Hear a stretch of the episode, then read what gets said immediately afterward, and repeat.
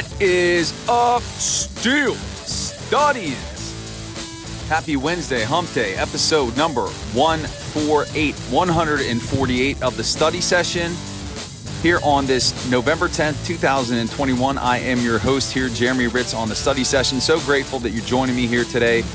My gratitude and appreciation to you. Thank you for being a supporter of the Steel Study, for reading my articles, listening to the study sessions and the podcast, sharing with your family and friends. It truly does mean the world to me. So thank you so much.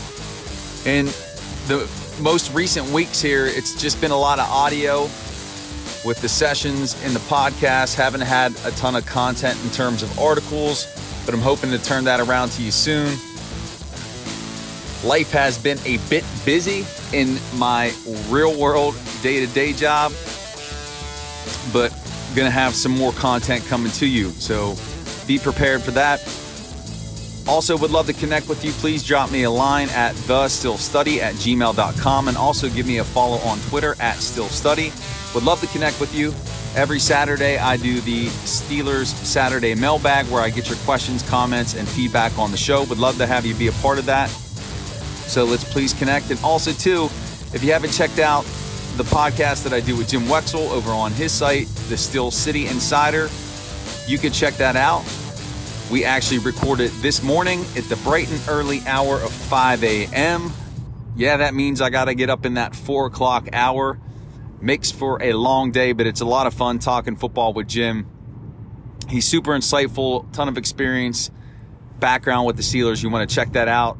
Today we covered the game against the Bears and gave a preview of the upcoming contest against the Detroit Lions. It's good stuff, so be sure to check that out. And let's jump into it. Episode 148. I just wanted to wrap up my thoughts there on the win over the Bears. Not sure how much there is to say other than it's a win. Short wasn't the most pretty of wins, but it was a win nonetheless. And I think that's the point that I want to hit on here to wrap this game up is that so many people are critical of Tomlin and the so-called Tomlin special and what I mean by that, something that you're all aware of in Steelers Nation is Tomlin's teams have the tendency to underperform against opponents they should beat. But that's not happening this year. Games that they should be winning, especially in these last four contests, they have won and again, it's not pretty, it's not by a lot of points, but they're getting the job done, they're staying in contention. And a lot of people interpret those wins as meaning they don't have a shot to make the playoffs or that they're not going to be competitive if they do make the playoffs, but you can't draw that type of conclusion. It's entirely too early to say what this team is going to be nine games from now there's still a lot of growth and development that's going to take place. The positive is they have won four games. They're giving themselves options and choices to continue their play and to continue to get better. So I think we should ease off of that narrative and focus on the fact that this team is competing for the AFC North title. Now, will they win it? We don't know, but they're putting themselves in great position to make that happen. Now, I will say this the Detroit Lions are not as bad as you think they are. Now, you might think I'm crazy by saying that because they have an 0 8 record, but they have played teams tough, specifically the Ravens, who won on a last second field goal, really, that shouldn't have even been kicked because time ran off the clock. The Ravens were gifted some extra time there by the refs, and they also play the Rams tough. So this is not going to be an easy game. So don't go into this contest with the mindset that the Steelers are going to blow the Lions out. If you want a predictor of future results, look at past performances.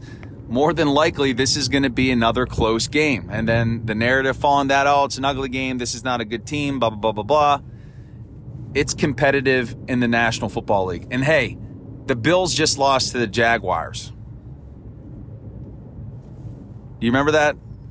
Yeah, that that happened. So don't get wrapped up in style points, as Mike Tomlin always points out. But this team is in a position to get in, to get in the dance. And that's all you can ask for. What I wanted to do today is just take a look at the statistics of the Steelers so far after eight games, where they are. And I wanted to start out by highlighting the stat that Ben Roethlisberger is now the most sacked quarterback in the history of the NFL. He's been sacked 534 times. Now, that's a dubious title to have.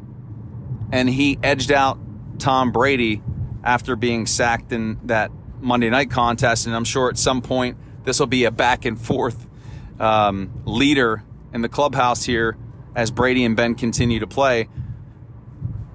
But when you think about that and the fact that Ben is still playing and some of the shots that he's taken, the physical brand of football he's played, it's not surprising to see that Father Time is finally catching up with him this season.